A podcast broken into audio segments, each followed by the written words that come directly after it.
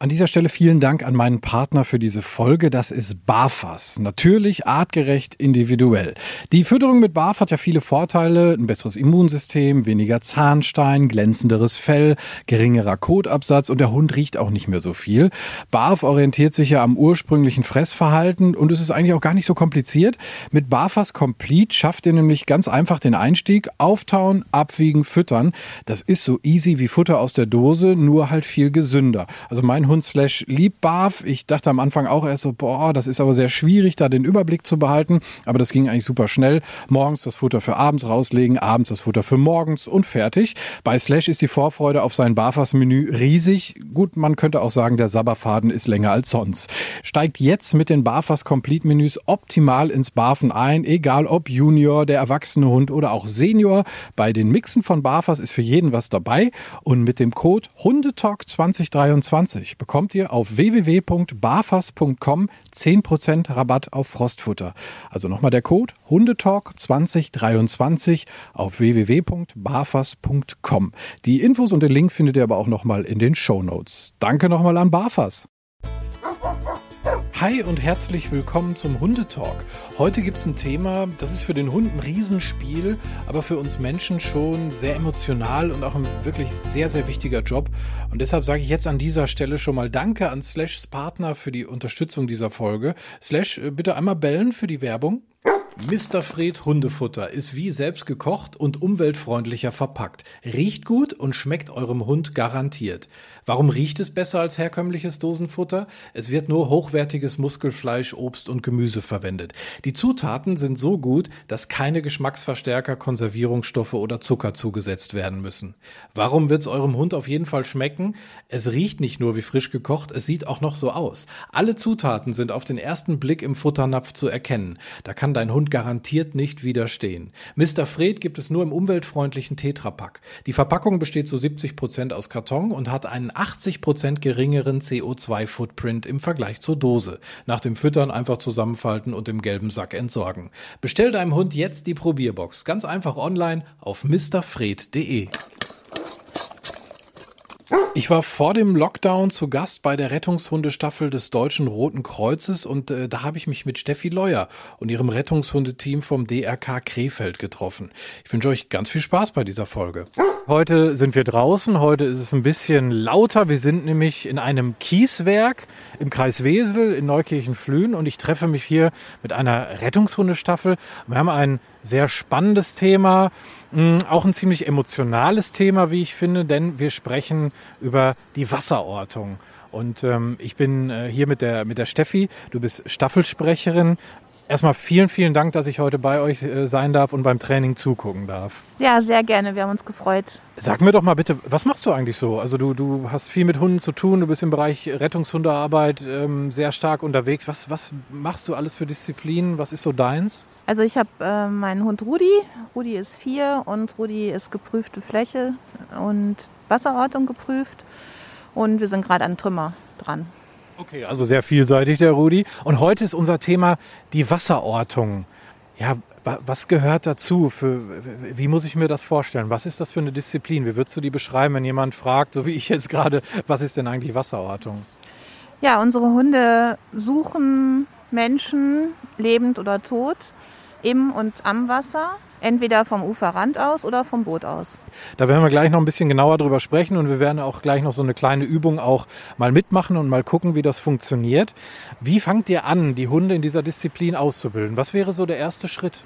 Also die Hunde, die zu uns kommen, sind in der Regel schon ähm, in der Fläche oder im Mentrailing gearbeitet, haben also ein bisschen Vorerfahrung, aber wir hatten jetzt auch zwei Junghunde, die äh, noch gar keine Erfahrung hatten und wirklich nur Wasserortung machen. Also auch das ist möglich.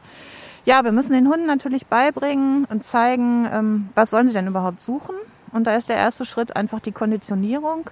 Das heißt, wir müssen den Hunden zeigen, wenn du diesen Geruch jetzt findest, dann gibt es dein Leckerchen oder dein Spieli. Und darum geht's. Und dieser Geruch, das ist in dem Fall Leichengeruch, auf den ihr ausbildet. Also ich glaube, die Frage, die sich jetzt viele stellen, ihr, ihr, legt ja jetzt keine Leichen natürlich irgendwo hin, aber ihr, ihr braucht den Geruch. Woher bekommt ihr den? Also wir arbeiten fast ausschließlich mit Leichentüchern von Bestattern, die sie uns freundlicherweise zur Verfügung stellen oder Kleidung von Leichen, das gibt es auch.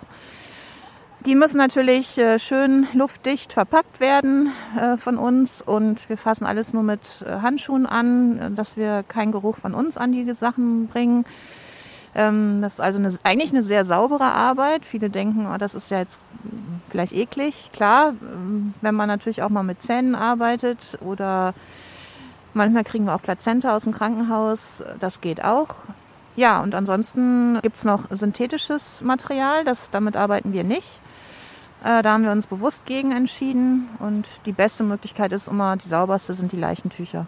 Also synthetisch heißt, das gibt es ja zum Beispiel auch im, ich sag mal, im Bereich Rauschgift oder Sprengstoff, dass dieser Geruch künstlich hergestellt wird. Ne? Genau, der wird dann künstlich in so kleinen Kapseln geliefert. Die kann man in den USA bestellen, aber da haben wir uns jetzt gegen entschieden. Wir also ihr trainiert wirklich dann am Geruch, wo auch wirklich eine Leiche Kontakt mit hatte. Du hast gesagt, Kleidung oder ein Leichentuch. Und diese Sachen, wie muss ich mir das vorstellen, versteckt ihr dann und der Hund sucht sie? Ja, genau richtig. Ähm, wir fangen dann an mit der Konditionierung erstmal den Gegenstand, also ich sag mal ein kleines Stückchen Leichentuch oder ein, oder Zahn in, in ein kleines Gefäß zu füllen. Das kommt in die eine Hand und in die andere Hand kommt das Lecker und der Klicker. Dann wird der Hund auf die Person geschickt und die Schnauze des Hundes geht an äh, den Leichengeruch. Man klickt und der Hund kriegt am Leichengeruch sein Leckerchen. Und das macht man ganz oft und irgendwann hat der Hund das begriffen und rennt sofort dahin, wo der Geruch in der Hand ist. Und wenn er das verstanden hat, ist er eigentlich schon konditioniert dann äh, machen wir weiter, dann äh, entweder verstecken wir dann schon kleine Sachen irgendwo in Steinhaufen, in Gebüsche oder solche Sachen. Ja, und dann äh, schicken wir den Hund und der Hund zeigt das gleiche Verhalten. Er rennt hin, stupst mit der Schnauze an und freut sich, wenn wir klicken und er kriegt sein Neckerchen wieder. Also im Grunde genommen könnte ich das auch machen mit äh, Basilikum, mit äh, Tee oder sonst was, aber in dem euren speziellen Fall ist es halt wirklich Leichengeruch. Wie reagieren die Hunde denn, wenn die zum ersten Mal diesen Leichengeruch äh, in die Nase bekommen? Ich könnte mir vorstellen, dass einige auch meiden. Also ich kenne das vom, vom Trailen, äh, dass manche Hunde halt wirklich Meideverhalten zeigen, wenn sie in, den Bereich einer, einer Leiche kommen. Manche stört es gar nicht. Wie, wie ist das so bei euch? Was ist eure Erfahrung? Also unsere Hunde sind natürlich ganz heiß darauf, auf diesen Geruch. Die machen da alles für, weil sie dann ja ihr Leckerchen oder ihr Spiele kriegen. Aber ich habe jetzt bei uns in der Arbeit noch nie einen Hund erlebt, der gemieden hat. Ähm, ich weiß es aber, ich hab, war auch immer auf Seminaren und hatte Geruch mit. Und dann ist natürlich immer, oh, können wir das mal ausprobieren? Und dann probieren wir es aus. Und die meisten Hunde, die ich jetzt erlebt habe, haben es einfach ignoriert. Wie lange dauert so der Weg zu einem, zu einem prüfungsfertigen und dann einsatzreifen, ähm, wie heißen die Hunde dann? Wasserortungshund? Hm, Wasserortler oder Wasserortungshunde, ja, genau. Boah, ja, also wie lange es dauert, ich würde mal sagen, je nach Hund natürlich, drei Jahre, vier Jahre, zwei Jahre. Also es ist wirklich unterschiedlich. Das kann man gar nicht so genau sagen. Aber was wird denn dann im Training weitergemacht? Also du hast gerade gesagt, ihr habt, das, ihr habt den Geruch dann konditioniert und dann kann ich mir vorstellen, gibt es verschiedene Auffindesituationen. Also du hast ja eh schon einmal gesagt, die Uferrandsuche, wo da halt der Geruch am Ufer irgendwo liegt und ähm, vom Boot aus wird dann wahrscheinlich irgendein Geruch ge gesucht, der ja, auf dem Wasser ja nicht liegt, aber unter Wasser ist. Wie, wie, wie versteckt ihr das da? Ja, genau. Wir fahren also mit dem Boot ähm, raus und suchen uns einen guten Platz, wo wir das versenken können, was wir mit haben, also unser Tuch. Wir haben dafür bestimmte Vorrichtungen äh, mit Gewichten dran und Leinen dran. Ja, und dann wird das halt äh, über Bord geworfen. Wir markieren das dann mit einem GPS-Gerät, damit wir es auch wiederfinden im Notfall. Ähm, ja, und dann geht es eigentlich schon los. Dann bleibt das Ganze noch mal so eine halbe Stunde, Stunde liegen, damit sich der Geruch verteilen kann. Ähm, da kann man ein bisschen variieren dann natürlich. Mal lässt man es länger, mal kürzer liegen. Mal versteckt man mehr, mal weniger mal Kleidung von Menschen, die länger drin gelegen haben, mal weniger lang. Also da gibt es dann ganz viele Varianten, die müssen die Hunde auch alle kennen. Ja, und dann geht es eigentlich schon los, dann geht es aufs Boot. Okay, das äh, wird dann also halt weiter ausgebaut. Du hast gesagt, verschiedene Geruchsbilder im Prinzip, Geruchsmengen, Auffindesituationen etc. pp. Das ist die Ausbildung des Hundes. Was muss denn der Hundeführer lernen im Laufe der Ausbildung? Ja, also der Hundeführer macht bei uns die ganz normale ähm, Ausbildung, Theorieausbildung jeder Flächensucher. Also das heißt äh, Karte, Kompass, Kynologie, Erste Hilfe Hund, äh, SAN-Ausbildung, Kunde, Einsatzkunde. Also wirklich ganz, ganz viel. Das läuft bei uns in der Regel im Winter, äh, wenn wir weniger draußen trainieren können. Ähm, das sind schon einige Stunden. Ja, und auch da muss man halt durch. Und jetzt dann so, so, ich sag mal, wasserspezifische Theorie wie, keine Ahnung, da sind Strömungen, da sind Winde, Thermik, äh, das ist wahrscheinlich ein Unterschied, ob ihr morgens oder abends sucht. Das sind ja alles so ganz äh, große Felder, auch wichtige Sachen. Ja, richtig. Das ist, macht große Unterschiede. Und da haben wir Gott sei Dank die Wasserwacht bei uns im Rücken, die uns da mal tatkräftig unterstützt und ähm, die natürlich ihre Erfahrung mit einfließen lässt. Aber das meiste, was wir für die Wasserortung brauchen, es ist wirklich Erfahrung, sind Erfahrungswerte und das ist auch das Schwierige. Bei der Wasserortung gibt es wenig Literatur. Ähm, auch wenn man es mal googelt, es gibt einfach nicht so viel dazu und es gibt auch wenige Staffeln, die es machen äh, in Deutschland. Es nimmt langsam zu, das freut uns auch sehr, mm, aber es ist halt ähm, aufwendig und deshalb ähm, ja vielleicht nicht für alle machbar auch. Ja, und es ist halt auch eine sehr spezielle Disziplin, mit der man ja auch sonst eigentlich sehr selten in, in, in Berührung kommt. Du, ich würde sagen, wir haben jetzt schon ein tolles Bild von dir bekommen, wie das so in der Theorie aussieht. Ich möchte jetzt gerne mal die Praxis sehen. Gehen wir mal los? Ja, gerne. Können wir mal loslegen. Also, wir gehen jetzt rüber zu einer sogenannten Uferrandsuche. Erzähl mir bitte mal ganz kurz, was, was ist das jetzt für ein Hund und was machen wir jetzt genau? Also wir sind jetzt hier in so einem Art Kieswerk und gehen jetzt zu einem Bereich, wo nicht gebaggert wird, wo es so ein Strandbereich ist. Das ist Angel, die wir jetzt gleich sehen. Das ist ein Springer. Angel ist noch in der Ausbildung, ist noch nicht geprüft, noch nicht einsatzfähig. Ja, und wir suchen jetzt gleich ein Stück Leichentuch. Das liegt im Wasser am Uferbereich. Ähnlich wie das ein eventuell toter Mensch auch tun würde. Das kann bis zu vier Meter tief liegen und bis zu vier Meter auch im Wasser liegen. Okay, ich bin gespannt. Also das, was ihr so im Hintergrund hört, das ist mal so ein Bagger, der hier irgendwie so einen Kiesberg wegschiebt. Es piept mal, das ist dann irgendwo ein LKW, der rückwärts fährt. Und jetzt kämpfen wir uns hier vor bis zu einem Gewässer. Ihr hört das vielleicht. Es ist hier sehr, sehr matschig, aber das nehmen wir alles auf uns für ein gutes Training. Was soll's.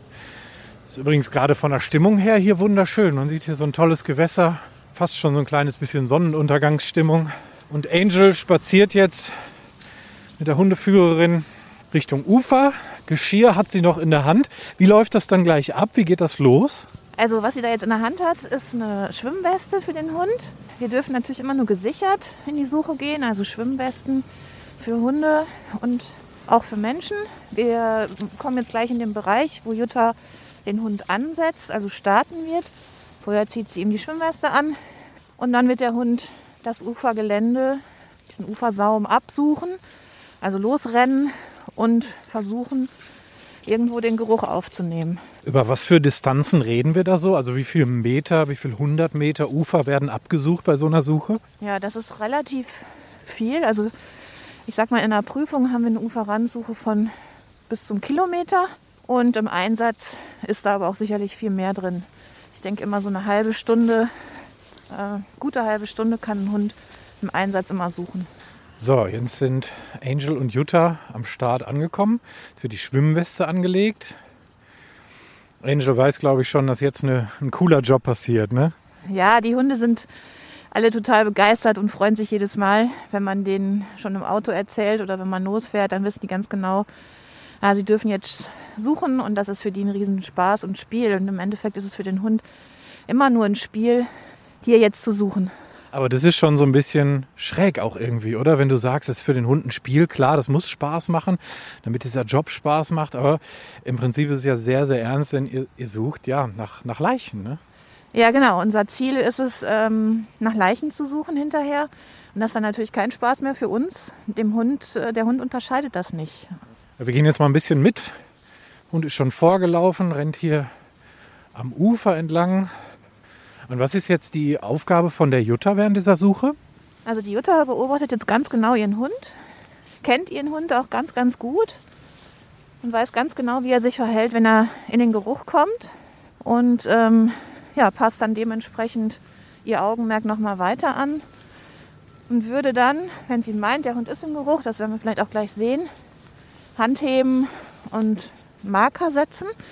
Im Einsatz laufen wir mit dem GPS-Gerät und markieren die Stellen, die wir als mögliche Fundstellen markieren. Und hinterher werden dann diese Marker ausgewertet am PC. Okay, und dann würden gegebenenfalls, weiß nicht, Taucher eingesetzt, Boote oder wie läuft das dann? Ja, genau. Dann werden äh, Taucher und Boote eingesetzt. Am Uferrand kann man natürlich dann die Taucher vom Uferrand schicken. Aber wenn man hinterher auf dem Boot sucht, dann muss man natürlich die Taucher einsetzen. Marker? Okay, jetzt hat die Jutta gesagt Marker. Also das ist eine Stelle, die man jetzt hier mal markieren würde. Nochmal? Genau, also sie hat jetzt schon zwei Marker gesetzt, hier auf der Spitze dieser Landzunge, wo wir jetzt sind. Und ja, die äh, merken wir uns jetzt, beziehungsweise geben wir jetzt in GPS ein. Und das heißt, diese, diese Marker ins GPS einzugeben, ist halt wirklich auch was für das Team hinter der Jutta, dass sie sich wirklich komplett auf den Hund konzentrieren kann. Ja, genau. Ähm, das macht der Helfer praktisch, der mitläuft. Der kümmert sich um all diese Dinge. Der würde jetzt auch pudern zum Beispiel, um mal zu gucken, woher kommt denn der Wind und Anzeige. Ja. Jetzt wird gespielt. Also der Hund, um das kurz zusammenzufassen, hat eine Anzeige gemacht. Das heißt, dieses Stück, was ihr versteckt habt, hat der Hund eindeutig angezeigt. Und das war jetzt genau im Prinzip so zwischen zwei Markern, so ganz grob, ne? Ja, genau. Sie hatte, ich sag mal, das sind vielleicht fünf Meter, sieben Meter, die sie rechts und links gesetzt hat. Und dann hat der Hund wirklich mittig äh, die Anzeige gemacht, hat also hier in dem Fall gekratzt.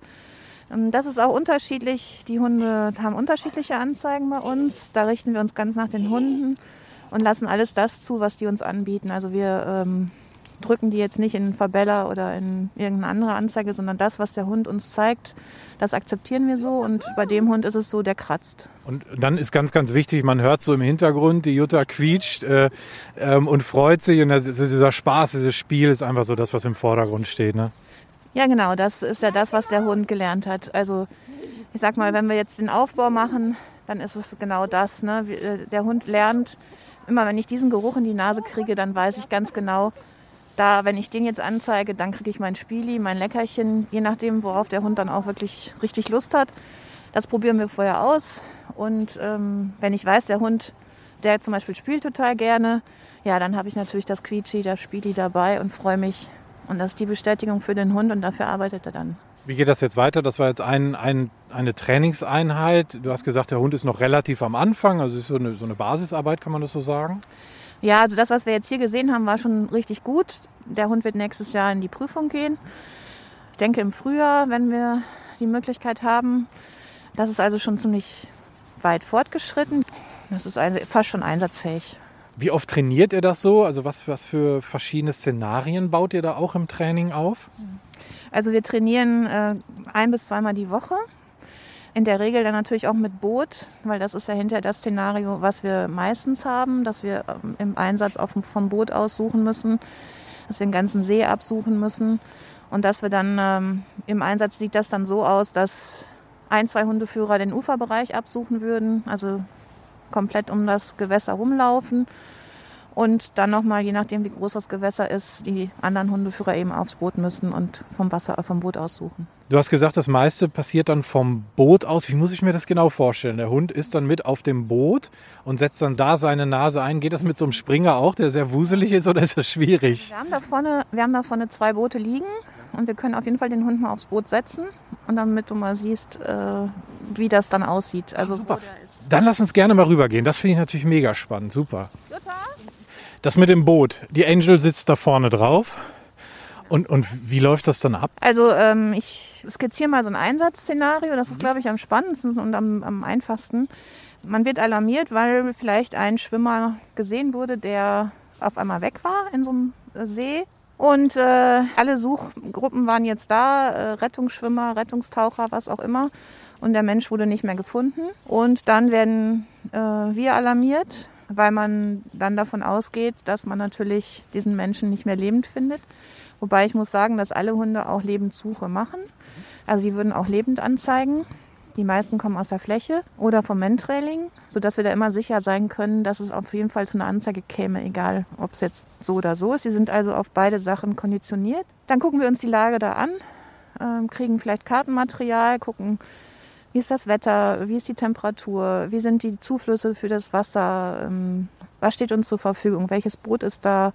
Das sind alles Sachen, die im Vorfeld dann geklärt werden müssen.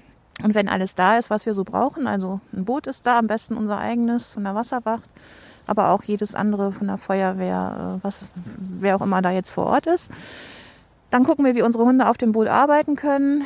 Am besten sind Boote vorne mit einer Plattform, Hochwasserboot oder es gehen aber auch ähm, ganz normale Schlauchboote des THWs oder der Polizei.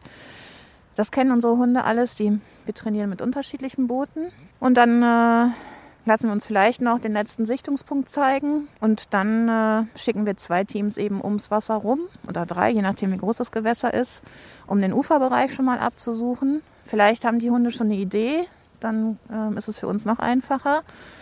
Ja, und dann geht das erste Team ähm, aufs Boot mit einem Bootsführer, einem Helfer und dem Hundeführer mit dem Hund und fängt dann systematisch an, diesen See oder das Gewässer halt abzusuchen. Das würde mich interessieren, wenn ich jetzt hier so gucke, das ist ein relativ ja, großes Gewässer, ich weiß nicht, ob es da hinten vielleicht noch sogar um die Ecke geht oder wie auch immer.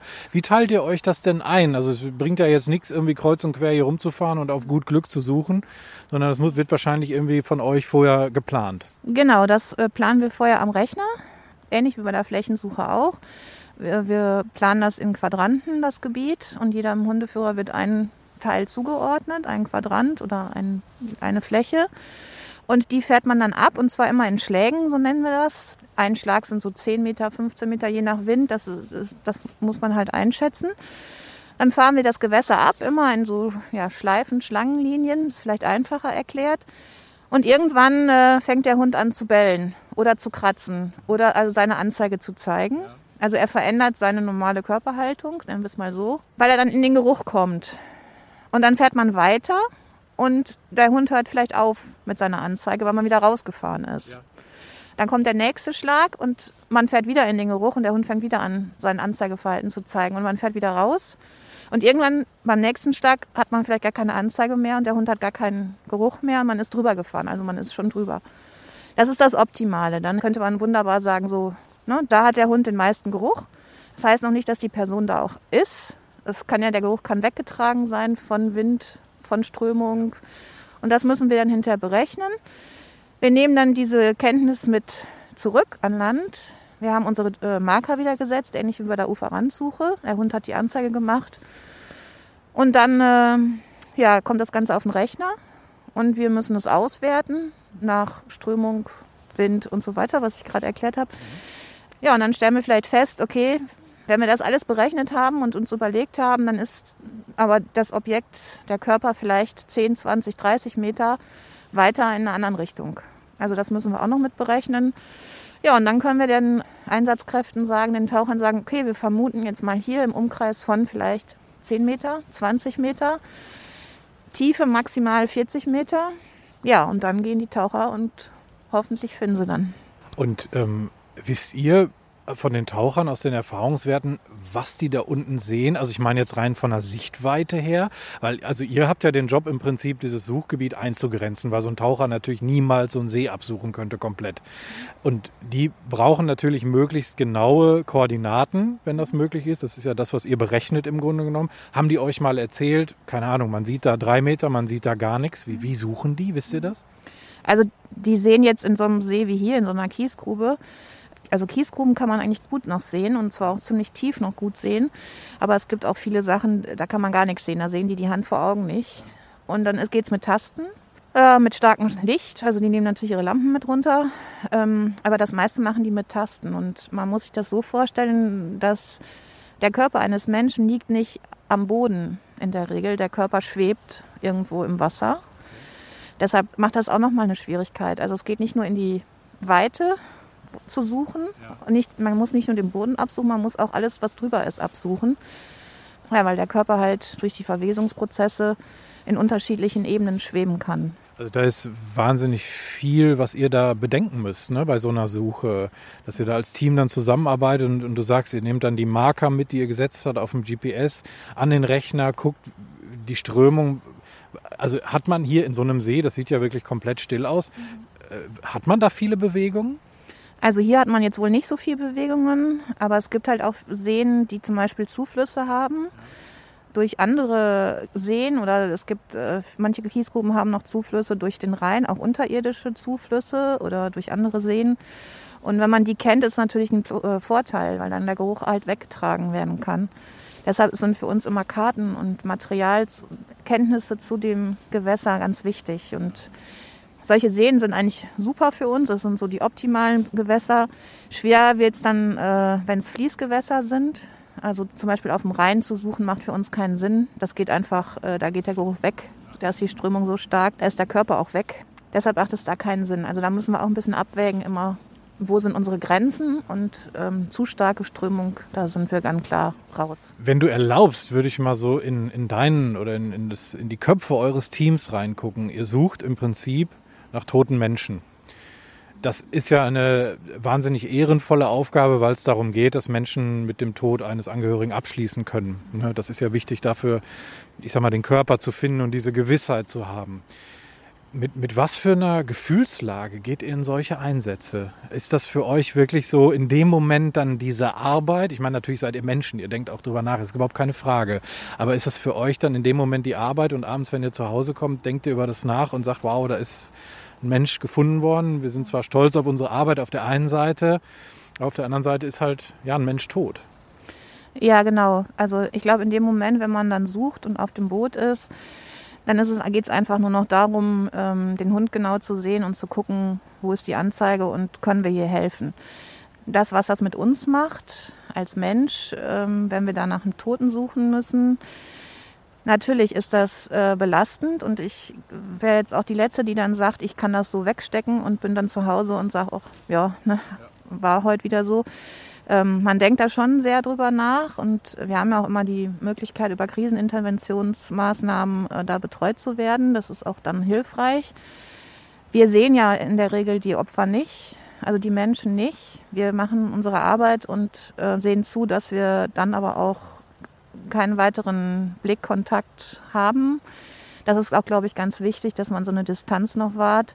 Wir wissen natürlich oft, wen wir da suchen. Und ja, dann ist es schon manchmal schwierig, klar. Ähm, ich danke dir für deine Offenheit. Ich will da auch gar nicht weiter rumbauen. Mich hat es einfach nur mal so auf dieser menschlichen Ebene interessiert, weil, na klar, kann man in dem Bereich viel über Hundetraining reden und über den Spaß bei der Arbeit. Und das finde ich auch wichtig, dass man das so einordnet.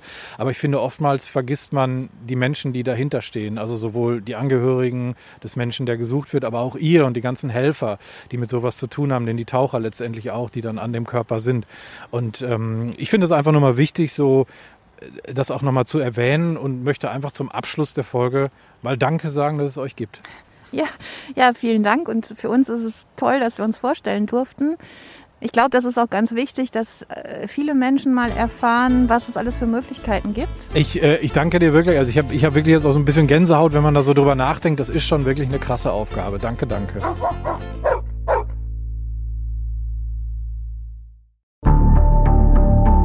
Lange kann ein Mörder sein dunkles Geheimnis bewahren? Wann bekommen die Angehörigen Gewissheit und die Opfer Gerechtigkeit? Jedes Jahr werden bei der Polizei rund 100.000 Menschen als vermisst gemeldet. Drei Prozent davon, also 3000 Menschen, bleiben länger als ein Jahr verschwunden. Einige werden nie wieder gesehen. Seit gut drei Jahren arbeitet die Polizei in NRW mit sogenannten Cold Case Units. Das sind Abteilungen, die wirklich nur damit beschäftigt sind, Mordfälle zu bearbeiten, die teilweise seit Jahrzehnten ungeklärt sind. Ich bin Mike Mattis, Radioredakteur und News Anchor und ich spreche mit Ermittlern über diese Fälle. In meinem Podcast Licht ins Dunkel, Cold Cases und ungeklärte Vermisstenfälle von hier beleuchten wir gemeinsam mit Profilern, Staatsanwälten und Mordermittlern Cold Cases und ungeklärte Vermisstenfälle aus ganz Deutschland. Immer in der Hoffnung, dass Angehörige endlich Gewissheit und die Opfer Gerechtigkeit bekommen. Licht ins Dunkel. Cold Cases und ungeklärte Vermisstenfälle von hier. Eine Produktion von Mike Mattis und der Podcastfabrik.